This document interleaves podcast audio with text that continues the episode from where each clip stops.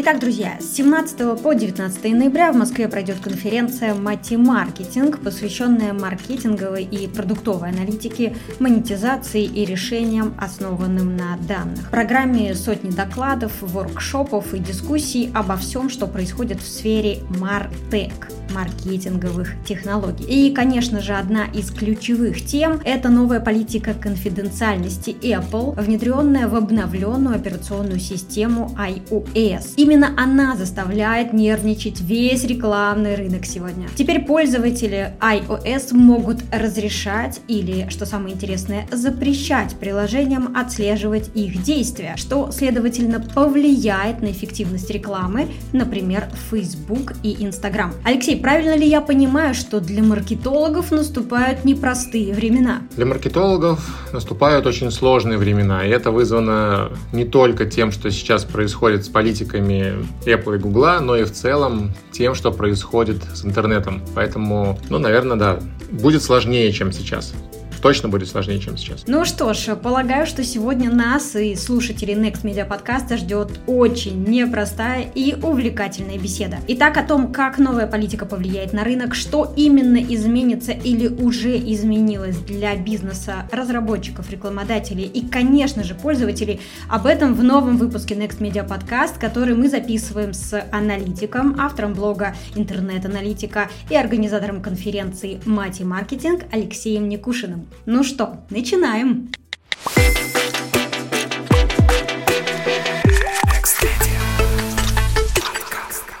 Полагаю, что здесь нужно пояснить, что же, собственно, произошло. А произошло следующее. Такой социальной сети, как Facebook, очень не понравились новые правила конфиденциальности данных, так называемый App Tracking Transparency, который ввела компания Apple, начиная с операционной системы iOS 14.5. Теперь все приложения с этой версии обязаны предупреждать пользователя о том, что они собирают его данные. Если пользователь откажется от сбора данных, то есть у него появился такой выбор, то владелец приложения, не исключая Facebook, не сможет использовать эти данные для таргетированной рекламы. До обновления iOS приложения по умолчанию могли собирать и передавать третьим лицам подробную информацию о пользователе. Это, внимание, геоданные, статистика использования приложения, зашифрованный адрес электронной почты, уникальный идентификатор iPhone, который позволяет позволяет рекламным платформам и разработчикам приложений составлять точный профиль пользователя для таргетирования рекламы. Многие приложения не только используют полученные данные сами, но и отправляют их партнерам, например, Facebook и Google. Facebook уже заявил, что нововведения Apple в буквальном смысле убьют малый бизнес. Более того, звучали такие высказывания, что Apple использует доминирующее положение на рынке сбора данных, в то же время делая практически невозможным их использование конкурентами.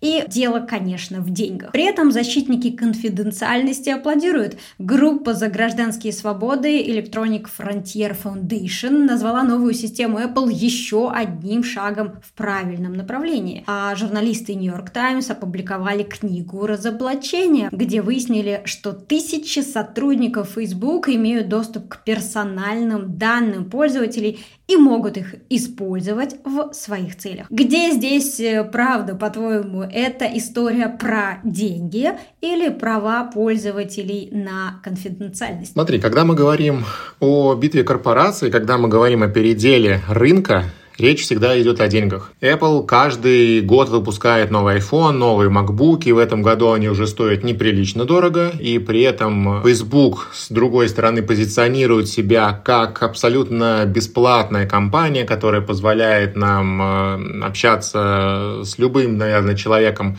ну, с большей частью людей в этом мире. Те, кого нет в Facebook, так или иначе есть в WhatsApp, в Инстаграме, и, собственно, вся вот эта вот Facebook Family, она огромная, она условно бесплатная, при этом собирает огромное количество данных данных о нас с вами и предоставляет их третьим лицам, рекламодателям, которые пытаются нам что-то продать, либо изменить наше мнение о чем-либо. И вот это вот такая новая борьба гигантов, которая во многом именно про деньги. Так где же тут э, деньги, спросите вы, наверное, часть наших слушателей. А деньги в том, что, например, все мобильные игры и большая часть мобильных приложений, особенно в странах первого мира, в Штатах, э, в Европе продвигается именно через Facebook, Instagram. И рекламодатели Производители игр, разработчики ищут свою аудиторию именно там. И делают они это путем, э, скажем так, добычи данных о тех пользователях, которые им интересны. И вот сейчас и Apple, и Google, они лишь дали нам возможность простым пользователям сети ограничить передачу о себе данных третьим лицам. Это называется сети паки куки, сети пати дейта. То есть как бы вся моя и ваша и всех наших слушателей информация о том, Значит, из какого местоположения мы выходили, а, значит, какие посты в ленте мы видели и все остальное. И как бы эти данные настоящее золото для маркетологов, потому что ты можешь настроиться максимально таргетированно на ту аудиторию, которая тебе важна. Почему маркетологов волнует не только Apple, но и Google, потому что если мы вот когда говорим про Apple это вроде бы касается только мобильного трафика, то когда мы говорим про Google, это касается еще и десктопного трафика. Ну, потому что затруднен будет ретаргетинг, ремаркетинг. И если раньше, например, вы смотрели кроссовки на каком-нибудь сайте, и потом вас эти кроссовки преследовали по всему интернету, то теперь такое будет далеко не всегда. С Apple уже как бы все ясно, с Google мы ждем такого в 2023 году. Возникает огромный пул проблем, потому что вся эта ситуация превращает наш вроде бы уже такой устоявшийся, лаконичный перформанс-маркетинг в нечто слепое, какой-то черный ящик, где уже не видно, что было на входе и что было внутри. Вот вроде мы хотим этих людей достичь, а не можем, потому что эти люди отключили возможность трекинга себя. И вот здесь открывается новый голубой океан для маркетологов, систем маркетинговых технологий, аналитических сервисов и всего остального. И до тех пор, пока не будет создано хороших решений на рынке, которые ну, могли бы быть провалидированы каким-то крупным игроком, все будут кричать о том, что значит это абсолютно черный ящик, а, значит Apple и Google имеют доминирующее положение. Но вот Пока что только так. Доминирующее положение на рынке, группа за гражданские свободы, это все, конечно, интересно, но главное, что интересует маркетологов и бизнес, это то, как ухудшение идентификации пользователей повлияет на рекламу по факту. У нас уже происходит следующее. Если мы раньше знали, что примерно делал тот человек, которого мы ищем, какие сайты он посещал, какую-то информацию о нем мы смогли вытащить через там, рекламный кабинет Фейсбука. И, собственно, когда мы говорим, например, про отмену идентификатора, если раньше, когда человек приходил к нам на сайт вчера, сегодня, придет к нам завтра, мы его считали постоянным пользователем. А сегодня этих данных нет, и каждый день мы видим этого человека как нового посетителя. И в связи с этим этим мы не можем как бы знать, что вообще происходит. Ну, я не знаю, наша реклама привлекает новых пользователей, или это уже старые пользователи, которые самостоятельно приходят к нам на сайт. Из-за этого, естественно, у маркетологов возникают вопросы, связанные с планированием бюджета. И такая задача, как маркетинг-микс моделирования или маркетинг-микс оптимизация, выходит на первый план. И усугубляется это тем, что в 2020 году произошла пандемия коронавируса, потому что здесь возник следующий эффект. Если мы говорим про Россию, то, к сожалению, доходы населения регулярно падают. Даже по Росстату они там стагнируют, либо падают примерно на 4-6% год к году из-за растущего уровня инфляции, из-за изменения курса долларов. И, собственно, ну, не хочу говорить о том, что население становится беднее, скажем так, население не становится богаче. А пандемия повлияла на то, что большая часть людей, большая часть бизнесов пошли в интернет. Ну, потому что онлайн-канал стал одним из самых перспективных каналов привлечения новых клиентов. И смотрите, происходит следующее. Конкуренция в интернете, в каждой там отдельно взятой нише выросла, а количество денег либо сократилось, либо не изменилось.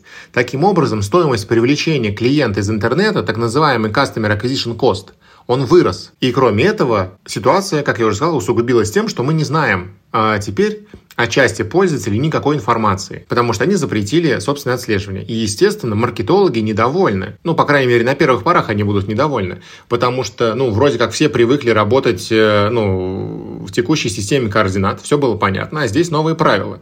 И новые правила диктует не кто-нибудь, а Apple и Google. А я правильно понимаю, что в буквальном смысле из рекламного кабинета Facebook пропадут какие-то настройки, которые прежде там существовали? Из рекламного кабинета Facebook настройки не пропадут, просто количество людей, попадающих под конкретный критерий, э, существенно снизится. Ну, смотрите, у нас, э, значит, вся эта петрушка с Apple произошла, например, после выхода iOS 14.5 появилась э, запрос на разрешение отслеживания. И если вы скачиваете новое приложение, оно вам обязательно задает вопрос. Типа, вы разрешаете мне отслеживать ваши данные или не разрешаете? И по отчетам многих рекламных систем самого Apple и, например, там отчетов Sensor Tower, Appenny, это, ну, скажем так, продукты, которые как раз-таки занимаются трекингом рекламы в приложениях, они констатируют факт, что абсолютное большинство людей запрещает отслеживание данных о себе и поддерживается это в том числе рекламными компаниями Apple. В России даже по телевидению крутят ролик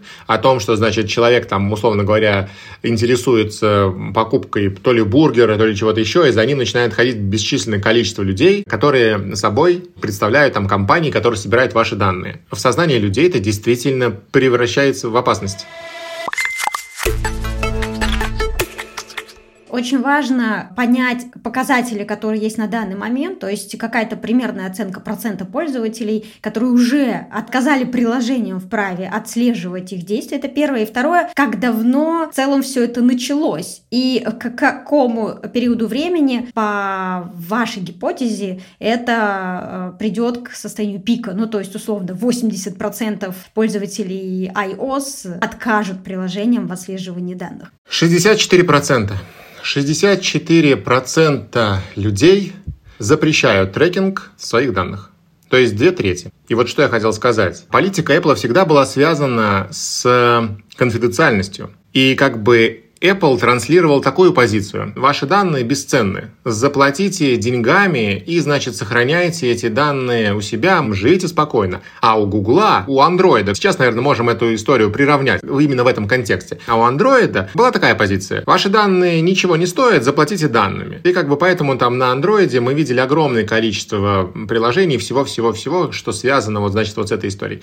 И как бы люди могли выбирать ну, условно говоря, между вот там приватностью и доступностью всего остального. И я даже в своем канале в интернет-аналитике проводил опрос на эту тему, какой подход вам ближе, заплатить данными или заплатить деньгами. У меня этот опрос прошли порядка а, трех тысяч человек, и 38 из них согласились с позицией Гугла, что ваши данные ничего не стоят, и 62% ответили, что, значит, подход Apple гораздо ближе, потому что ваши данные дороги, заплатите деньгами.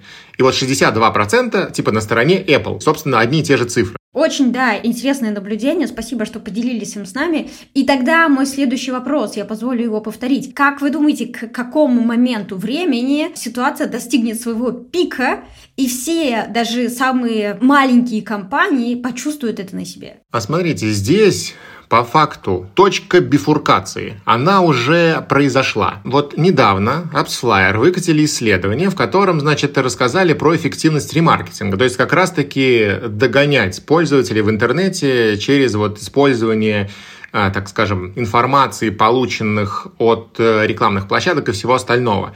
И как бы получается следующая история. Из-за потери вот этого идентификатора IDFA ремаркетинг снизился на 25% в России. То есть эффективность маркетинга упала на 25% уже. Именно поэтому, значит, э, бизнес апеллирует к тому, что мы типа теряем деньги.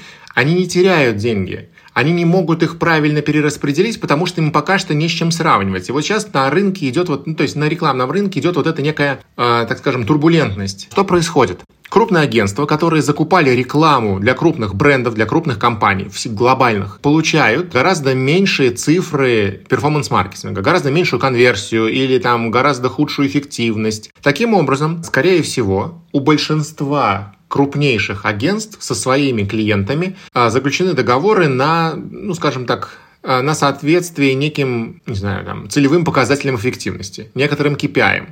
То есть я заношу в тебя миллион долларов и прошу тебя, как агентство, обеспечить какое-то количество продаж. И у нас с тобой всегда все получалось, и все работало. А теперь не перестало работать. И я прихожу и спрашиваю, слушай, а почему мы, собственно, там, ну, на 25% меньше? Кажется, вы перестали себя окупать. Нам невыгодно сотрудничать. И мы, например, можем видеть новости, то, что, например, крупнейшие там компании начали менять агентство. И это, скорее всего, вот именно флешбэк оттуда. Кроме этого, внутри агентств Опять же, и внутри э, отделов перформанс-маркетинга э, крупных компаний, пока что крупных, часть сотрудников перестали окупать себя. Ну, потому что если ты э, перформанс-маркетолог с зарплатой, например, в Москве там порядка 300 тысяч рублей, ты должен генерить достаточную ценность, чтобы окупать свою зарплату, налоги, значит, э, маркетинговый бюджет и привлекать людей с меньшим customer acquisition костом и с большим LTV, с большей lifetime value. А у тебя это перестало получаться в какой-то степени, а пандемия усугубила а, материальное состояние, и как бы многие ушли кто в онлайн, кто на удаленку, кто еще куда, и мы получаем снова вот эту вот распорку, которая ну, не позволяет э, рекламщикам быть столь, столь же эффективными. И это беда. Если не уходить далеко от перформанс-маркетинга, для наших слушателей пояснения, это когда все каналы рекламы работают сообща, делая эффективность э, рекламных кампаний максимальной. Как сейчас будет работать э, перформанс-маркетинг, если из него выпадает такой канал, как Facebook? Или все-таки Facebook не выпадает? Но что, что тогда меняется? Facebook не выпадает, но, скорее всего, бюджет будет перераспределен э, в те каналы, в которых большая прозрачность. И разумеется, что ну, если идет передел рынка, кому, как сказать, Кому война, кому мать родная. Вот, поэтому условные другие каналы будут выдавать дополнительные плюшки за их пользование, дополнительные комиссии. Окей, кто тогда выиграет? Здесь можно говорить о краткосрочной, среднесрочной и долгосрочной перспективе. Если мы говорим краткосрочную перспективу, то, скорее всего, в моменте какой-нибудь, там, не знаю, там, Яндекс Директ условно или какие-нибудь крупные сетки, там, CPA могут заработать больше. Ну, потому что они там подписываются на результат, у того же Яндекс Директа все хорошо с отслеживанием через Яндекс Метрику, все прекрасно. И кажется, что канал пока абсолютно чистый, прозрачный и доступный. Но ведь мы понимаем, что и Apple развивает собственную рекламную сетку, которая называется Apple Search Ads. Вот, и она сейчас пока присутствует только внутри App Store. Но, если я не ошибаюсь, Apple уже давным-давно ищет людей на создание собственного поискового движка. Браузер у них свой есть. Скорее всего, у них там через пару лет появится свой поиск. И тогда они отгрызут очень значимую часть от э, трафика Facebook и Google. Facebook, разумеется, тоже работает над этим. И они гораздо раньше были осведомлены о нововведениях. И, например, в начале года Facebook вообще закрыл как один из продуктов, э, который называется Facebook Analytics. Ну, потому что, я так понимаю, данные бы не бились вообще, ну, то есть э, они бы не, не соответствовали показателям других э, систем. И получается, что Facebook в любом случае сохранил в себе огромное количество данных о пользователях. Тем или иным образом они их трансформируют, переработают. Так же, как Google работает над Flock, это какие-то там когорты, построенные методами машинного обучения и вроде как не использующие все типати куки, которые не используют вот э, недавнюю информацию о вас, но тем не менее как бы на основе исторических данных делают вас похожими на каких-то других вот пользователей и, по сути дела, делают вот look-alike. Вот то же самое будет и в Фейсбуке. И, может быть, уже есть, и, скорее всего, там какие-то решения уже есть, и как бы сейчас их там тестируют и пользуются ими э, там крупнейшие глобальные бренды и все остальные. А до нас это дойдет э, там гораздо позже. И, естественно, малый бизнес будет э, страдать из-за того, что, по сути дела, сливает бюджет в никуда. Упоминал ты про аналитику. Уже устоялись какие-то классические привычные способы анализировать данные из интернета. При этом э, ты говоришь о том, что многие из них претерпят значительные изменения. Какие, на твой взгляд, стоит применять, использовать сегодня подходы к анализу данных? Или же мы ждем, что рынок нам будет предлагать новые решения? А здесь есть несколько моментов. И первый момент в том, что мы наконец-таки должны в полной мере убедиться в том, что, например, сквозная аналитика — это не какая-то там обертка, маркетинговая оболочка, это действительно та система координат, которая конкретно для вашего бизнеса, с конкретно вашим отношением как бы там к продажам, к привлечению стоимости, конкретно с вашей воронкой, показывает вам эффективность вашего омниканального маркетинга, перформанс-маркетинга. Там все заточено на эффективность, на переиспользование каналов. Второе. У нас до сих пор на рынке, особенно в сегменте среднего и малого бизнеса, ну, скажем так, максимально не понимающие отношение к такому процессу, как атрибуция. Большая часть бизнесов, большая часть, не знаю, там, компаний используют атрибуцию по последнему непрямому клику, который предлагают Google Analytics и Яндекс.Директ. Или, например, используют атрибуцию, там, ну, какую-то встроенную. Если мы говорим об этом, то, естественно, произойдут э, перекосы, на базе которых нельзя будет принимать правильные решения об инвестировании в тот или иной канал привлечения трафика, в тот или иной канал привлечения а, платящего пользователя. Я вижу, что ты хочешь что-то что сказать. Да, спросить, что такое атрибуция для тех слушателей нашего подкаста, которые э, пока еще не понимают, как это устроено. А, смотрите, атрибуция. Например, э, я так понимаю, то, что канал в большей степени смотрят и слушают э, ребята, которые занимаются social-медиа маркетингом. Вот представьте себе, вы social-медиа маркетолог, SMM-специалист в компании, у которой есть профили во ВКонтакте, в Фейсбуке, в Инстаграме, не знаю, э, там, в Твиттере, где-то еще. Вы пишете специально адаптированные посты под каждую из этих э, социальных сетей. И, скажем так, когда у вас мало социальных сетей, то есть, ну, опять же, сейчас я утрированный, потом объясню, в чем разница. То есть, и вы каждую продажу хотите точно знать, откуда она пришла. Из ВКонтакте, из группы в Фейсбуке, из там вашего профиля в Твиттере или еще откуда-то. Ну, потому что как бы одно дело то, что вы пишете сейчас в эти социальные сети бесплатно, а с другой стороны, если бы вам каждое сообщение стоило денег, а в рекламном бизнесе каждая ваша рекламная кампания стоит денег. Условно, запустили вы рекламную кампанию во ВКонтакте, в Фейсбуке, в Инстаграме и, не знаю, в Гугле и в Яндексе. Да, у вас есть какие-то продажи. А вы заходите в условную Google Analytics или в Яндекс Метрику и видите, что у вас люди... Сначала он кликнул э, по сообщению в Фейсбуке, потом он кликнул, значит, по сообщению в почте, а потом вроде пришел из Гугла и, значит, это, ну, и купил. И вы такие сидите и думаете, блин, а вот, ну, откуда на самом деле пришел этот человек? Он пришел из Гугла в итоге, если он пришел из Гугла, может быть, мне не стоит включать рекламу в Фейсбуке? Ну, зачем? Он же из Гугла пришел. И вы, э, как SMM-специалист, идете к аналитику или перформанс-маркетологу и говорите, слушай, э, объясни, пожалуйста, а откуда на самом деле пришел этот человек? Может быть, мне прекратить писать там условный Facebook? Может, э, там ребята из отдела маркетинга будут делать только рекламу для Гугла? И аналитик вам объясняет, что есть такое понятие, как атрибуция, который каждый канал наделяет неким весом.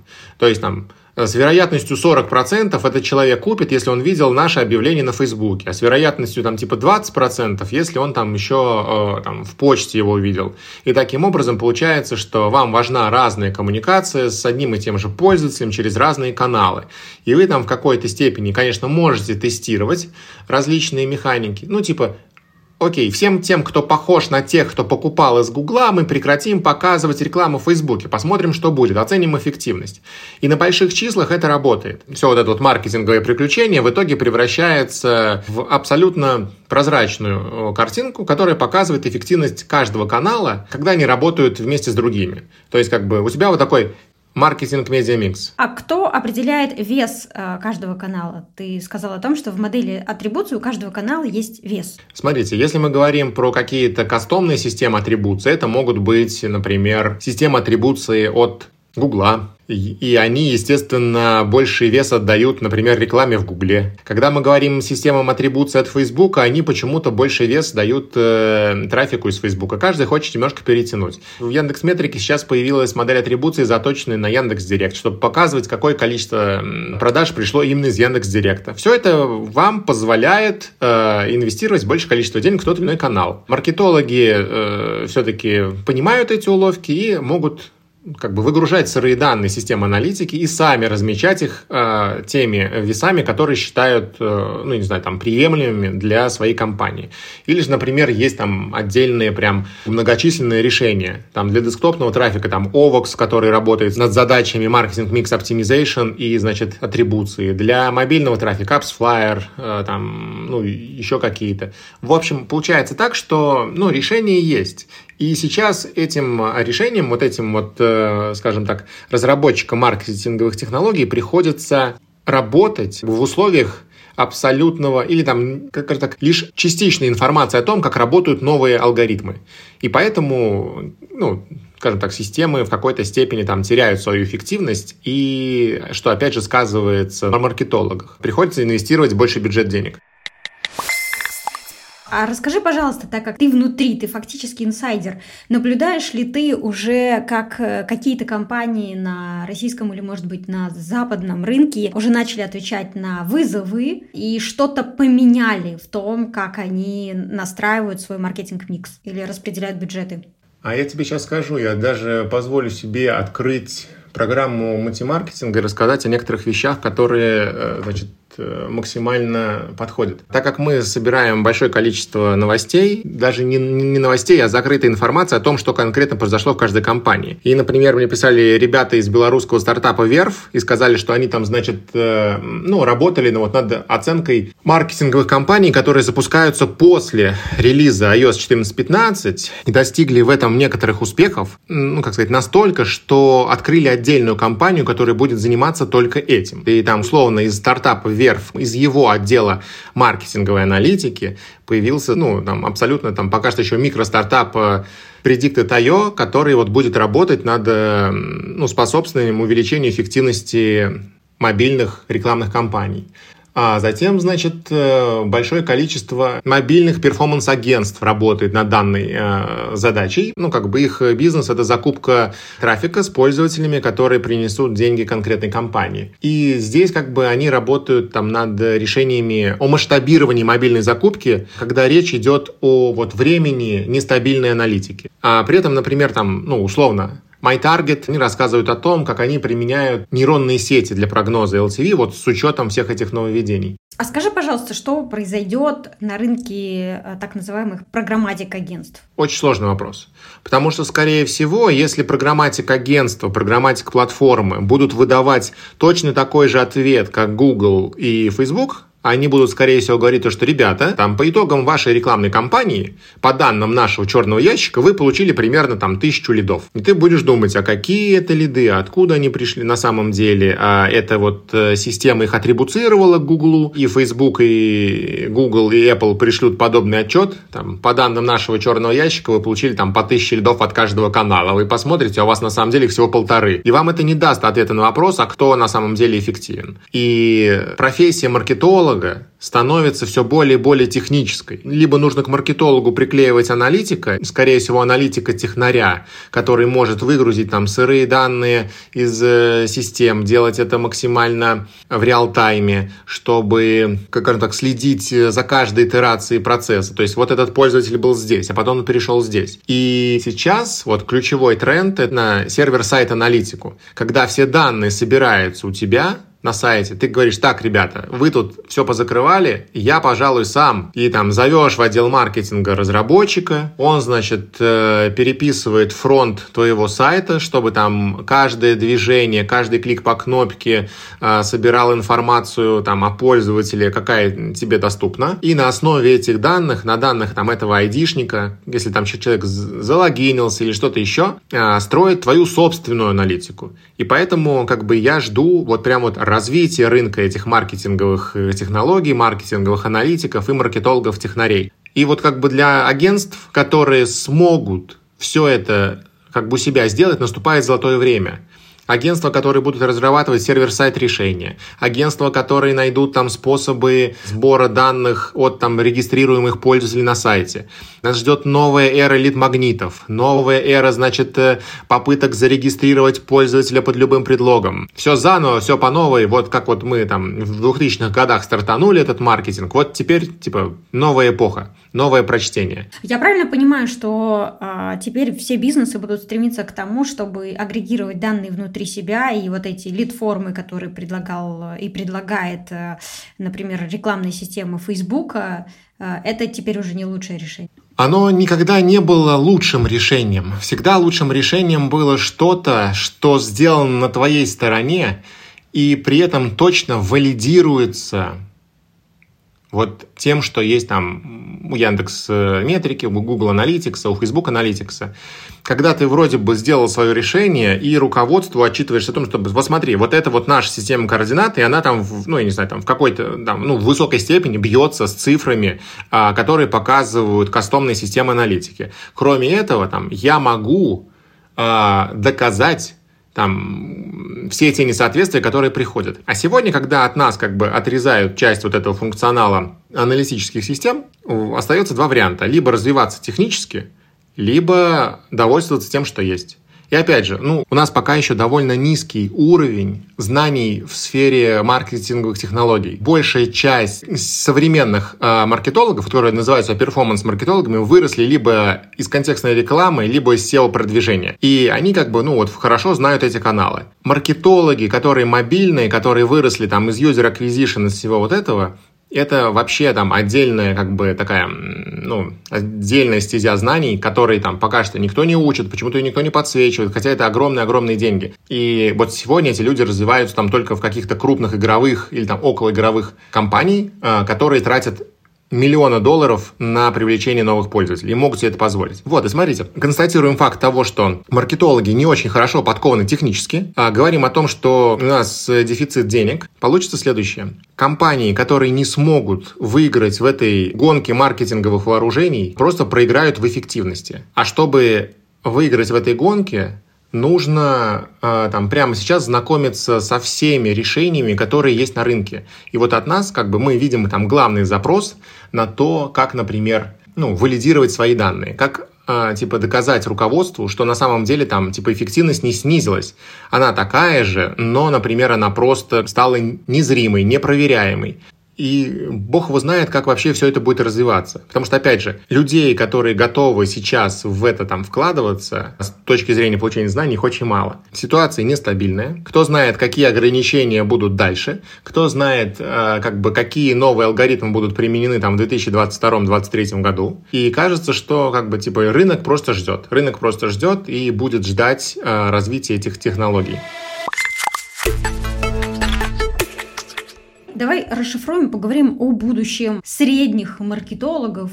Я надеюсь, что никого не, не обидит э, такая формулировка. Приведу здесь цитату из одного твоего интервью. Ты говорил буквально следующее. Анализ данных – это грамотность 21 века. Я для себя понимаю эту фразу так. Э, digital-специалист э, обязан сегодня разбираться в данных, уметь их анализировать. SMM-специалист в том числе. Так вот, если ты расшифруешь вот эту новую грамотность 21 века, то, что в нее входит, какие маркеры, какие критерии?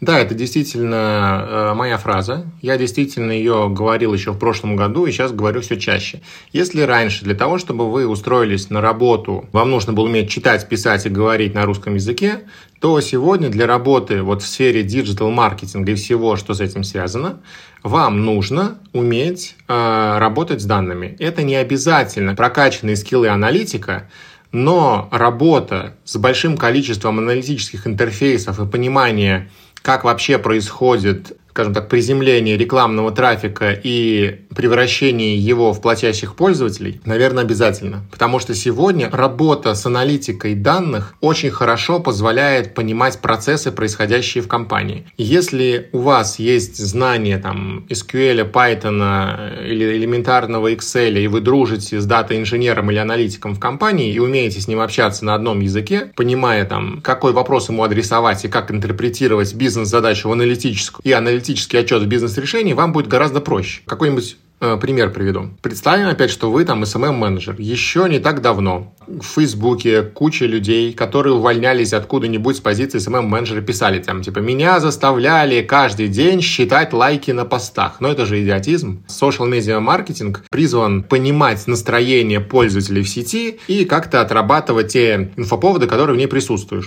и уж никоим образом там не считать лайки, не смотреть там на те репосты или что-то еще. То есть это как бы, это, это важные маркеры, но не обязательно тратить на это как бы, время и внимание ручное. И смотрите, два SMM-специалиста – один, значит, считает лайки вручную, другой применяет какой-нибудь простенький Python скрипт, который там автоматически отгружает это и не тратит его рабочее время. За это время второй человек успевает о чем-то думать, он занимается чем-то полезным, он не занимается этой рутинной работой. И вот как бы digital грамотность, ну вот data грамотность, она про то, чтобы обезопасить себя от рутины, и стать человеком, который, не знаю, умный и ленивый при этом, чтобы там всю рутинную работу делали роботы. Все, что сейчас кричат про цифровую трансформацию, про это вот все, это в принципе вот ложится сюда. Просто я не верю в слово трансформация, я верю в слово эволюция, потому что, ну, ты не можешь трансформироваться одним днем, а трансформация что такое быстрое. А вот эволюция это плавный процесс, и он действительно протекает. И я считаю, что вот знание аналитика будут встроены во все другие специальности. И ты должен быть репрезентативным, ты должен объективно оценивать э, там эффективность того или иного канала там, через призму затрачиваемых денег и через призму там стоимости привлечения клиента и через призму там их LTV и правильно это посчитать и правильно это объяснить, а не просто кидаться этими словами. И значит такой когортный анализ и как там работает одна когорта и значит как она размывается, как она там исчезает и все остальное. И получается, что человек, который получил маркетинговое образование в ВУЗе, считает себя маркетологом, не соответствует тем критериям, а, рынка, которые сейчас предъявляются. И тогда предлагаю а, такой лайфхак от Алексея Никушина. Если аналитика это наше все, то можешь а, посоветовать и своим специалистам, которые хотят стать умными и ленивыми, с чего начать знакомство с данными, с аналитикой, что посмотреть, какую литературу изучить, какой курс э, пройти, в какую сферу знаний пойти, чтобы стоить на рынке дороже и чувствовать себя лучше. На самом деле на этот вопрос однозначно однозначно ответить я не смогу, потому что все мы люди разные, у всех у нас разные сферы интересов и все остальное. Но я рекомендую э, зайти на какой-нибудь степик, у нас один, на самом деле, зайти на степик и посмотреть, например, курс, который называется «Теория вероятности и математическая статистика», например, от Толи Карпова. И опять же, не бойтесь того, что я сразу сказал, что, что нужно зайти в матстат или теорвер, потому что ну, это совсем не то, а, что мы привыкли видеть в институте. Здесь все-таки больше таких вот а, прикладных знаний, что ли. Вот, это первое. Теория вероятности матстат. Это даст вам возможность немножко мыслить как аналитик. Вот вам нужно в какой-то степени пытаться себя переквалифицировать в технаря немножко подучить математику. Читайте блоги компаний, которые э, работают в сфере маркетинговых технологий. Это поможет выстроить правильное информационное поле. Потому что в первую очередь нужно именно построить вокруг себя новое информационное поле, которое будет соответствовать рыночной повестке сегодня. Потому что если вот вы зашорены там условным ВКонтакте, Фейсбуком, Инстаграмом, ничего не получится при переходе вот в перформанс-маркетинг. Вы также будете мыслить, я не знаю, там лайками, охватами, хотя перформанс-маркетинг мыслит только показателями эффективности и показателями там продаж, и что вас, наверное, вообще ведет в некий ступор, там метрика денег очень редка в перформанс-маркетинге. Ну вот денег как таковых, как абсолютного значения. И когда вы, значит, поймете, что такое, ну вот вообще через что работает перформанс-маркетинг, у вас будут какие-то поверхностные знания в матстате и Тервер, попытайтесь пройти какие-то, не знаю, образовательные там курсы, что-то еще, найти материалы, связанные с АБ-тестированием. Потому что сегодня любая гипотеза, любое там рекламное предложение проверяется через АБ-тест. Ну, потому что, смотрите, по факту вы должны отвечать на один единственный вопрос. Вот есть у нас рекламная кампания. Вот мы ее там влили туда некоторое количество денег. Во-первых, ответить на вопрос, какое количество денег достаточно, чтобы мы поняли, она эффективна или неэффективна. И это как раз-таки из сферы Матстата и Теорвера, потому что это все укладывается к вопросу репрезентативности в выборке. А второй вопрос, самый главный, который будут вам задавать ваши руководители, э, бизнес-лидеры и все остальные. Что мы делаем с этой рекламной кампанией дальше? Закрываем, оптимизируем или масштабируем? И когда вы начнете правильно и полноценно отвечать на вопрос, что сделать с каждой рекламной кампанией, цены вам на рынке не будет. Э, мне почему-то кажется, что сейчас отличное время для того, чтобы предложить слушателям нашего подкаста специальные условия на приобретение билетов на конференцию «Мать и маркетинг». Да, смотрите, есть конференция «Матемаркетинг», мы ее в этот году проводим четвертый раз, и несмотря на то, что у нас э, коронавирус и все остальное, она будет в офлайне. Мы создаем ковид-фри. Обязательно нужно будет применить QR-код. А, но я бы рекомендовал слушателям подкаста направить или порекомендовать ее своему маркетинговому директору или отделу аналитики. У нас в этом году только крупные компании, в большинстве своем, там э, банки, всякие Озоны, Яндексы, Mail.ru и все остальные. И если вы посмотрите нашу программу, там темы как темы диссертации. А самим посмотреть публичный трек на сайте, на сайте Multimarketing.ru в день проведения конференции всегда бывает публичный трек. Мы в него отдаем некоторое количество докладов, которые максимально широкие. То есть как бы специфические знания мы оставляем внутри, а максимально широкие доклады, среди которых будет и вот э, там про Google, и про Яндекс, и про все остальное, выдаем в паблик, который можно посмотреть. И у нас там каждый год порядка 5000 человек его смотрят, ну вот абсолютно бесплатно, но урезанную часть. А для всех тех, кто кто хочет прийти, давайте мы сделаем какую-нибудь большую скидку в рамках там, ну, не знаю, 20% по промокоду NextMedia. Да, отличное предложение. Да, давайте, давайте это сделаем. Мы все детали продублируем в описании подкаста. Там же будет ссылка, э, там же будет промокод. Я считаю, что очень э, такая э, правильная, корректная, взвешенная рекомендация. Да, оцените, пожалуйста, свой собственный уровень. Возможно, действительно корректно начать с первой ступени знакомства, посмотреть публичный трек и при этом порекомендовать да, или канал. У нас есть канал в Ютубе, там больше 8 тысяч подписчиков и порядка, наверное, полутора сотен видео прошлых лет. Или канал, да. Супер, тогда так и договоримся.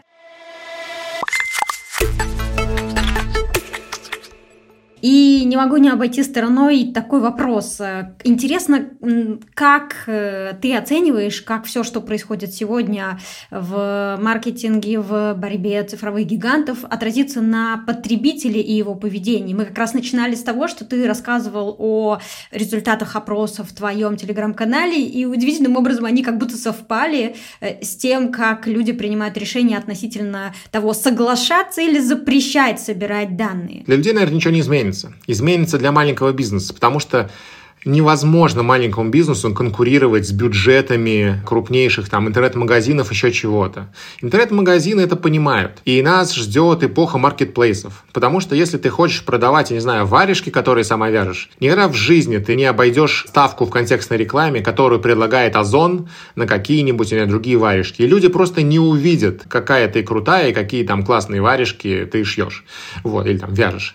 И тебе придется идти на маркетплейсы, там, на Яндекс.Маркет, на Озон, куда-то еще, чтобы они внутри себя продвигали твой товар за твои деньги. И как бы вот внутри этой экосистемы. И получается, что типа у нас вот как бы там вот бьются между собой в России Яндекс, там Озон, Mail.ru, сейчас еще Сбер туда пришел. Вот они там между собой что-то они делают. Классно, пусть делают. А нам с вами остается только там присутствовать на всех этих платформах и понимать, как продвигаться на каждой из них, чему они активно обучают. А, поэтому нас ждет вот некая такая миграция э, маленького бизнеса на маркетплейсы. Это раз. Маркетплейсы между собой будут биться, значит, за вот э, а, рекламу в, не знаю, там, опять же, в Яндексе, в Фейсбуке, в Гугле, где угодно. СМИ, которые у нас есть, которые все чаще похожи на телеграм-каналы, если из них убрать всю рекламу. Достаточно зайти на условный сайт РБК и увидеть количество рекламы, размещенных на ней. Вот сайты СМИ будут превращаться, то есть у них будет большее количество нативной рекламы и всего остального. Может быть, мы даже получим что-то среднее между медийными компаниями и CPA-сетями, когда там, ну вот условно говоря, у X5 Retail Group появился там портал Food.ru, который там сейчас рекламируется по запросу любого рецепта. И вы смотрите там, хотите вы дома испечь пирожки с картошкой, значит, гуглите рецепт, переходите на сайт Food.ru, Food.ru, значит, видит, что вы загуглили пирожки с картошкой, и потом вы, э, значит, в приложении какой-нибудь перекресток видите, я не знаю, там, купи картошку и муку. Ну, что-то такое. Ну, условно говоря. То, что человек интересуется вот этим, вот такие его потребительские предпочтения. У нас будет огромное количество там медиа-сайтов, привязанных к конкретным сервисам. Они уже сейчас сейчас есть, но этого будет все больше и больше. То есть компании, естественно, будут искать методы поиска новой информации о людях через контент, через блоги, через приложения, через что-то еще. Я уверен, что технологии все равно всех победят. И наши данные все равно так или иначе э, будут у тех, кому это надо. Не уверена, что это звучит оптимистично, но э, что же делать? Э, продолжим про реальность. Ты уже отмечал о том, что наблюдается падение покупательской способности. Ну, как минимум, покупательская способность не растет. При этом бизнес максимально становится цифровым, количество игроков в каждой нише увеличивается. То есть денег на рынке меньше, а стоимость привлечения клиента растет.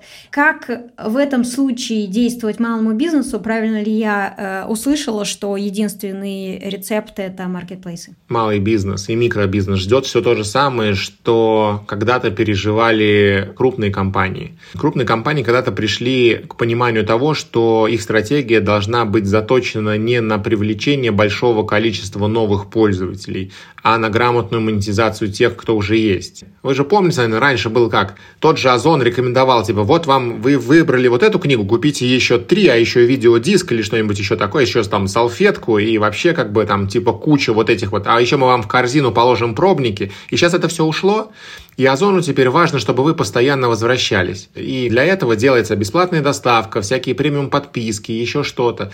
И как бы получается, что стратегия меняется. Стратегия меняется на увеличение частотности покупок. Как бы покупай дешево, но регулярно, и именно у нас. Это абсолютно другой подход. И когда маленькие компании смогут, э, я не знаю, там, э, обозначить свою стратегию примерно в таком же ключе, то мы получим логичный новый виток этого рынка. У меня нет рецепта для маленьких компаний. Мне кажется, только качество услуг может помочь э, держаться на плаву.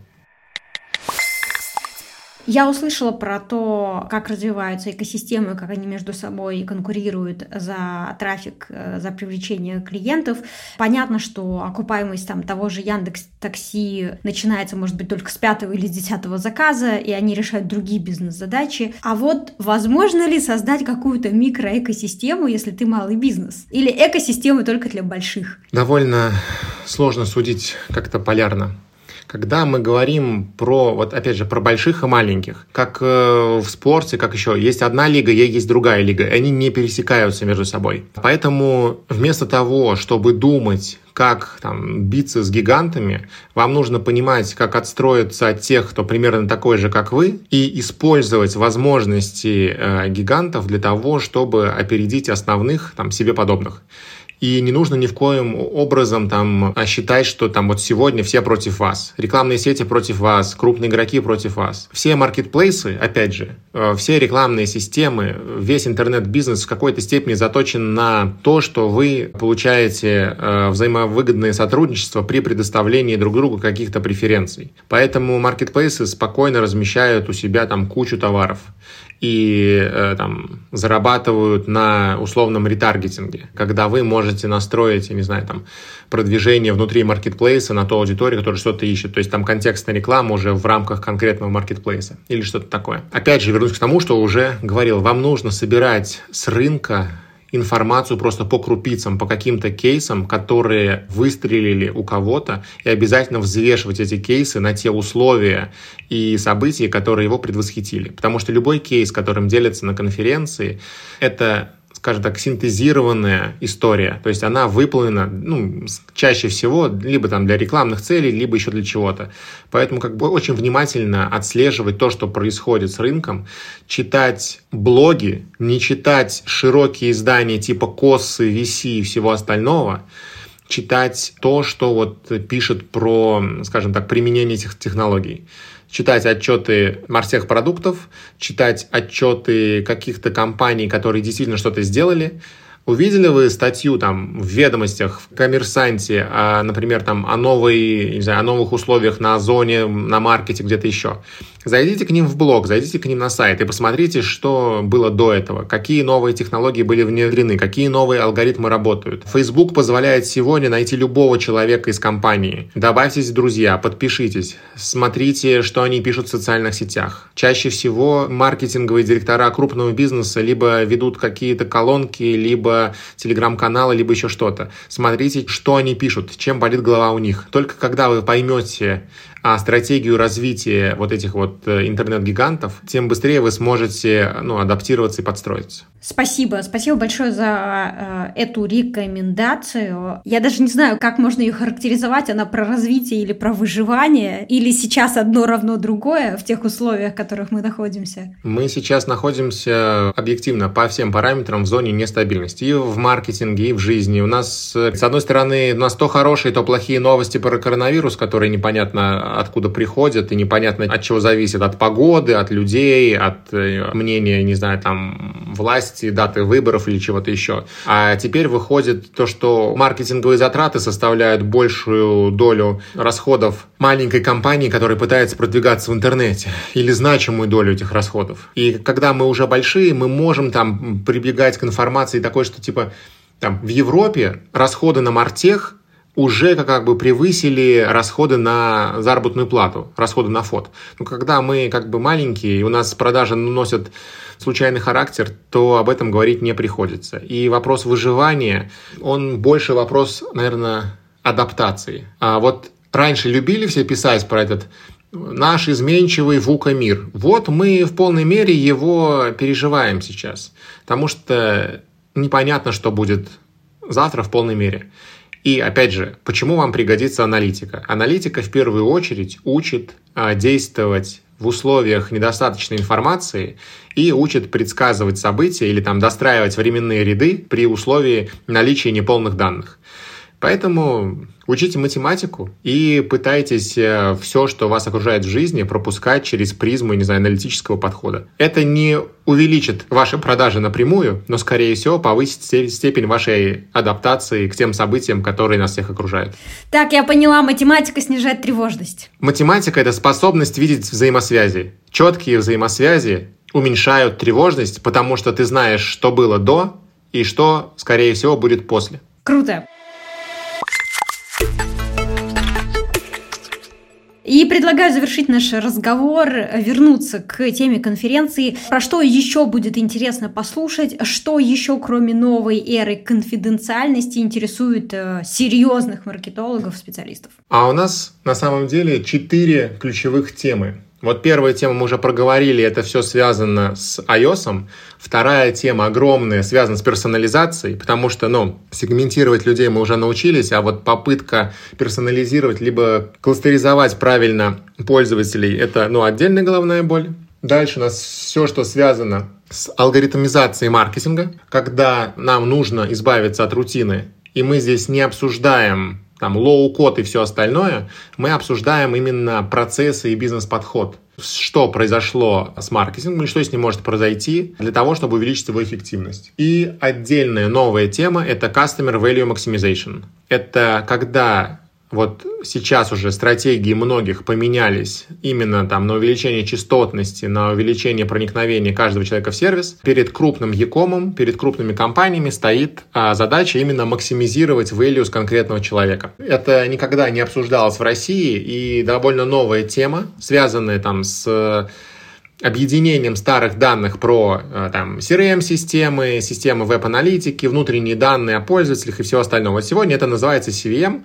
Про это мы пока еще нигде не слышали. И вот надеемся, что у нас с этим будет все хорошо. Ну и также у нас, как традиционно, много продуктовых докладов про АБ-тесты и метрики, которыми невозможно обмануться, которые невозможно накрутить, а если кто-то их пытается накрутить, как этого избежать и перепроверить. Та-дам! Итак, друзья, напоминаю, с нами сегодня был Алексей Никушин, организатор конференции «Мати маркетинг». Мы поговорили о новой эре конфиденциальности, о том, как маркетологам и бизнесам реагировать на политики Apple, Google и к чему готовиться в этой неопределенной реальности. И напоминаю, друзья, что с 17 по 19 ноября в Москве пройдет конференция «Мати маркетинг», посвященная маркетинговой и продуктовой аналитике, монетизации и решениям основанным основанным на данных. Слушатели Next Media Podcast имеют специальные условия, и все подробности вы найдете в описании к выпуску. Алексей, спасибо! Вам спасибо. Я даже не ожидал, что такое отношение будет к мультимаркетингу и всему этому, но я рад, что так получилось. Друзья, мы хотим понимать, что подкаст это не только наша прихоть, но еще и важный, полезный для вас контент, поэтому рассчитываем на обратную связь. Вы можете оставлять свои отзывы и оценки Next Media подкасту в Apple Podcast, CastBox, SoundCloud и в нашем сообществе ВКонтакте. Кстати, если вы подписаны на нас в Apple подкастах, то выпуск вы получите сразу же, как только мы его загрузим. Без подписки наши выпуски появляются в ваших устройствах не так быстро. Так уж работают алгоритмы. Ну и, конечно, если наш подкаст находится в числе ваших любимых, то будем рады, если вы его порекомендуете своим друзьям. Спасибо!